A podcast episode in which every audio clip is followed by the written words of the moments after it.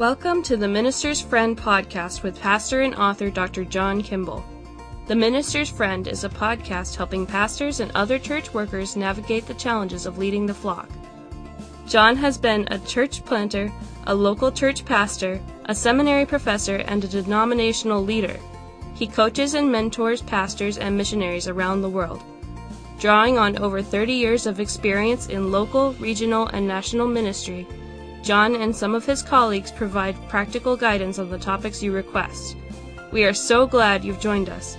And now, here's our host, Pastor John. Thank you, Anna, and welcome everyone to the Minister's Friend podcast. I'm so glad you've joined us today.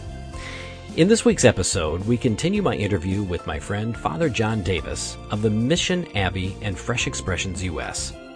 I'm really excited about today's topic. We're back in our favorite local coffee shop where I ask Jon why simply changing to a more contemporary expression of worship typically doesn't go well. Jon gives a very thoughtful explanation. I'll share some information about the books Jon references, as well as some follow-up thoughts in a few minutes. But right now, let's join the second segment of my interview with Jon Davis. You've, you've, kind of addressed this already, but one of the questions I wanted to ask you is, you know, um, you know, we've got a variety of churches that listen to this podcast, all different backgrounds, all different denominations. Um, why is it incorrect to think that if we just change to contemporary worship, people will come? You know, and you've, you've kind of started to address that. So yeah. let's let's go down that sure. rabbit trail for a minute. I, I think the thing is, it's not about contemporary or traditional. Yeah. It is about, and I'll. This is where I alluded to this uh, earlier is that um, there's a whole chapter in my dissertation on uh, this uh, paradigm, an acronym called EPIC. I got this from Len Sweet. Uh, he first wrote about it in his book Soul Tsunami, and then later wrote about it, kind of updated it in a, a second book called Soul Salsa. And um, but basically, uh, he uses an acronym EPIC. And EPIC, in a sense, is this idea gives us a sort of a a way to look at worship. And then, then after I share it, I'll apply it to kind of the different uh, styles okay. that are out there. Um, so EPIC is an acronym. The E is experience or experiential. People are looking for an experience these days. People are looking for a um, way to to you know have an experience of something. You know we can sort of think about the shifting in the way people are taking vacations. You know it's not it used to be you just went to the beach or you went to the mountains and you sat and mm-hmm. you know you did some things like that. But now they're looking for an experience you know, kind of thing. And so the so there's a real hunger for something that is experiential. And as the church and I'll speak to this this is most traditions is that we offer an experience of Christ, mm. right? That's the hope. Now, in my sort of liturgical world, but there are others that do this as well, it's through the ministry of the Word, the preaching of the Word, and the ministry of the sacrament or communion. Mm-hmm. And that becomes sort of the pattern of the way in which people are going to experience Christ when they come to a sort of maybe traditional or liturgical church, it's going to be those two elements are going to be sort of the high points, if you will. Mm-hmm. Now there are a lot of things. There's prayers and there's music and there's you know uh, fellowship and things like that that happen in that context as well. But the whole idea is that we want people to have an experience of Christ. So that's the E. Um, the second, the P is participatory, is that people are, want to participate. I grew up in a time when uh, the church that I grew up in, where the minister ministered and the congregation congregated. You know, yes, that's just the yes, way it was. That's the way it was. You know, kind of thing. And so, but but we've moved beyond that, mm-hmm. where people really want to participate. They want an engagement. They want to interact. They want to, um, you know, have an exchange that's taking place in, in the context of of, uh, of a worship service. And so, it's participatory you know, nice thing about liturgy is it has some of that built into it automatically. You know, we have we'll say the Lord be with you in the responses and also with you. Yeah. So there's there's a kind of call and response. So you could say that's participatory. But to be honest, I've been in a lot of places where you know liturgy is dead. You know, it's rote and such. So what we're actually looking for, and I think what people are looking for, is an engagement with their heart and their mind, with the text, with the with the music, with um, you know the, the sort of uh, full sensory uh, engagement. You know, body, soul, mind, and spirit. It's what I hear. It's what I see. And when we get to communion, it's what I taste. It's what I smell. It's what I touch. You know, that full sensory kind of thing. So there's a participation that is comprehensive of who a person yeah, is. Yeah. And then the eye is. Um, it's interesting. This is in he updated it in the second book. The, originally it was interactive but that was a lot like participatory. And so in the second when he, uh, iteration of this, Len um, added the idea of image rich, and that really we have that's something that we need to think about. Um, the church for uh, probably several hundred years lost a visual theology, and what I mean by that is, you know, we were very text driven.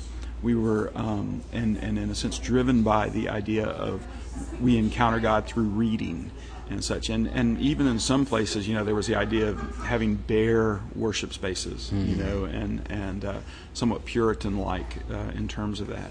And um, but what we've seen happen, especially in the last 25 years, I think you could you could sort of take the progression from movies to television to internet uh, and such. We be- become visual again, yes. and we become visual learners again. And um, it's not that the church wasn't that in other times. You know, in the Middle Ages, all the stained glass where you had we, Yes. we had people that were not reading. Who did not know how to read? Mm-hmm. Um, the stained glass became the catechism of the church, and so the Yes, images. That's how they taught the stories. And what we have to realize is we have become visual learners again. Hmm. And how does how does the palette of our worship, what we see in the context of worship, you know, how does that inform us inform us in terms of the faith? And so um, this idea of image rich, I think, is something that people are looking for. And we can just sort of think about the iconic world in which we live. You know, I pull out my mm-hmm. iPhone, and it's just nothing but a, a screen of icons, and I mm-hmm. tap one. I don't have to read what those things are. Yeah. It's visual in that regard. So that's some of the kind of pictures of how we we've shifted there. And finally, the C in Epic is communal. You know, we don't do this by ourselves. We do this in the context of the body of Christ, and and you know, we're gathering together as God's people under the banner of Christ. I've, I've really spent a lot of time over the last year or so rethinking the idea of what is the church, and the church ultimately is not a building, it's not a place. It is, uh, if we go to the to the Greek word, it's ecclesia, which means a gathering or assembly of people. And I sort of right now I'm using this way to describe it. as an assembly or gathering of people under the banner of Christ. And so we gather together um, to love God, to love one another, to be in community and relationship with each other. And this is what Jesus called us to. So this whole idea of epic I think is a good way to measure what we're doing in terms of, of worship. And then finally, this is the, uh, we can continue to talk about this, but the idea is that um, you can be high church, Anglo Catholic in our world. You can swing incense, wear mm-hmm. robes, have choirs and processions, and you know chant and mm-hmm. you know those kinds of things. You can be you know low church and have a rock and roll band, mm-hmm. and you know with lights and smoke and all those things like that. The issue is, are you being epic? It's not whether you're being you know one tradition is better than the other. You know we all all have our preferences. Yes. But the issue is in the in the context of what we're offering uh, in the service, is it an epic experience? Kind of, you know, this you can tell this is a long suit for me as far as uh, Yeah. where I've spent a lot of time on. And I would say it this way: when I, I planted a church here in Oviedo, and my desire was that when you if you took the thirty thousand foot view of it was called incarnation. When you took the thirty thousand foot view of incarnation of everything that it was from beginning to end, I wanted it to be epic, mm-hmm. experiential, mm-hmm. participatory, image rich, communal. If you take from the prelude to the postlude in the context of, the, of a Sunday morning service, once again, I wanted it to be epic. Mm-hmm. And then to take it down to maybe a more micro rather than the macro, down to the micro, I wanted the sermon itself Yes. from beginning to end. That in our tradition is around 20 minutes. That's I wanted that sermon to be experiential, participatory, image rich, communal. And so that's the kind of idea. It's been a guiding principle probably for the last 20 years of my ministry is when I whenever I do an event, whenever I do a gathering, whenever you know, it's, it could be a fellowship dinner, it could be a, a vacation Bible school. I'm always asking the question, how was it epic? How was it? And I think that that's a good way for us to uh, critique uh, and constructively look at what we do, at what we do in terms of worship. Is how are we engaging people in a way that's going to impact their lives uh, for the long haul? That's that is so helpful.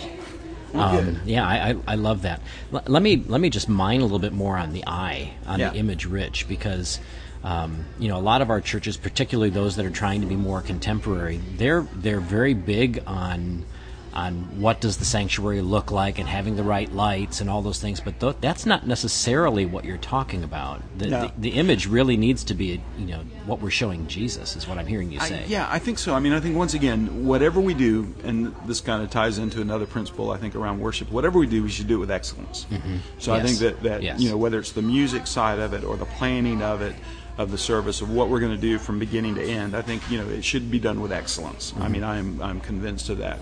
But I think there are other considerations to sort of think about in terms of the space. Okay. So uh, I wrote my, uh, I started writing on visual theology was a lot of my research. So I spent the first two years of my research and my doctoral work on the idea of sacred space and specifically, specifically church architecture. Okay. And so, what do you see in the context of worship? That was the sort of thing. And so, I think the thing is that the whole of the space is communicating something to us. You know, um, here we are in a coffee shop, and they've got the wood wall. They've got the, you know, kind of the coffee. Um, uh, lined up the you know the different beans that they Right, offer and all right, those kinds of things so yeah. it's it's an ambiance they they've created a coffee culture here Right, yeah. well in the same way I think we want to create a Jesus culture in, in terms of our worship and how are we by the images that we use um, and some of that might be what's even on the screen. Mm-hmm. That's that's kind of where I spent a good bit of my time. What really prompted me to, to go down this thing of study is that in the early 2000s, as people were just sort of kind of incorporating media and technology Mm-hmm. into worship, it was being done so poorly. I'm just being honest, and I, I just It still I- is. I know. well, I cringed in those moments. I just because I think the thing is that they, I looked at it and I went, oh gosh, this is this is not good, you know, and yeah. and um, so the idea of how do we um, really take the, these wonderful historic um, and powerful images of the gospel itself, of the ministry of Jesus in the world. How do we take those and use those uh, in a way to communicate the values that we have as Christians?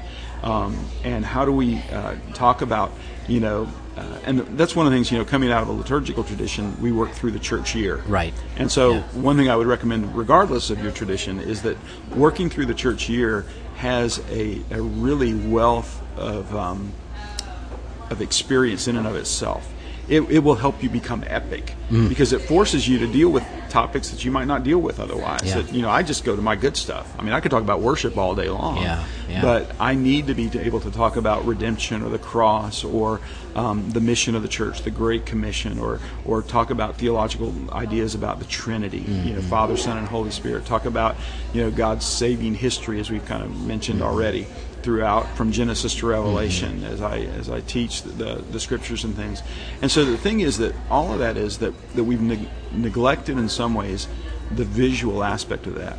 Um, I think there's a place for you know we can sort of think about the visual palette that there's color, you know, and so once again tying into the church year, church seasons have specific colors. they do. But there's uh, color, there's texture, you know, there's um, image, there's and there's all kinds of image. Where we're talking, you know, shadow-like things, or whether we're talking actual photographs.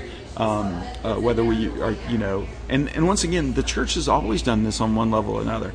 We had the whole uh, icona, iconoclast, iconodule controversy back in the 800s, you know, kind of thing between the Eastern Church and the Western Church. But the idea was visual theology that, the, that that there was a visual theology that informed people about faith.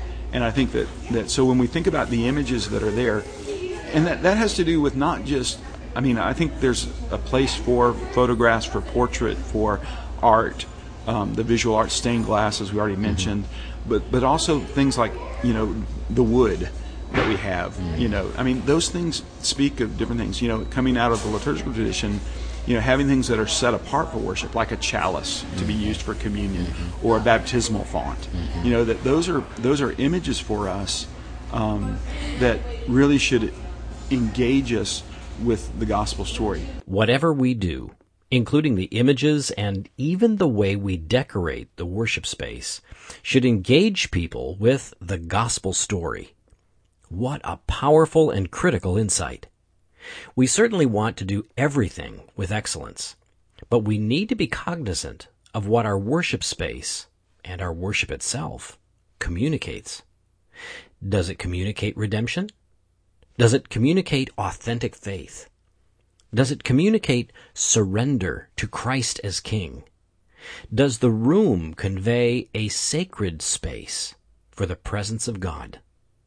And how about the EPIC acronym? Wow. You can learn more about developing epic worship from Leonard Sweet in his books Soul Tsunami and Soul Salsa, the links to which are both in today's show notes. In next week's podcast, we'll continue my interview with Father Jon Davis.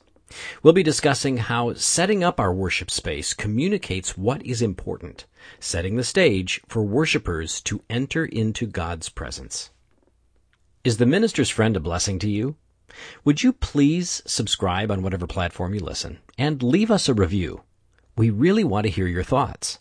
And please also be sure to tell your friends and the pastors that you know about us. Your recommendation to them is the only way that we can grow our audience. I hope today's episode was helpful. Please be sure to check out the show notes for additional information and our suggested resources. And as always, thank you so much for joining us right here on the Minister's Friend podcast. Let's do this again real soon. You've been listening to the Minister's Friend podcast with pastor and author John Kimball. Be sure to check out today's show notes for additional tools, resources, and information. If today's episode has been helpful to you, let us know. You can shoot us an email at podcast at johnrkimball.com. That's podcast at johnrkimball.com. You can also leave a note on our Facebook page. These are also the best ways to suggest topics for future shows. We want to hear from you. And please tell your friends about us. Until next time, may God bless you and your ministry with great fruit for His kingdom. Bye!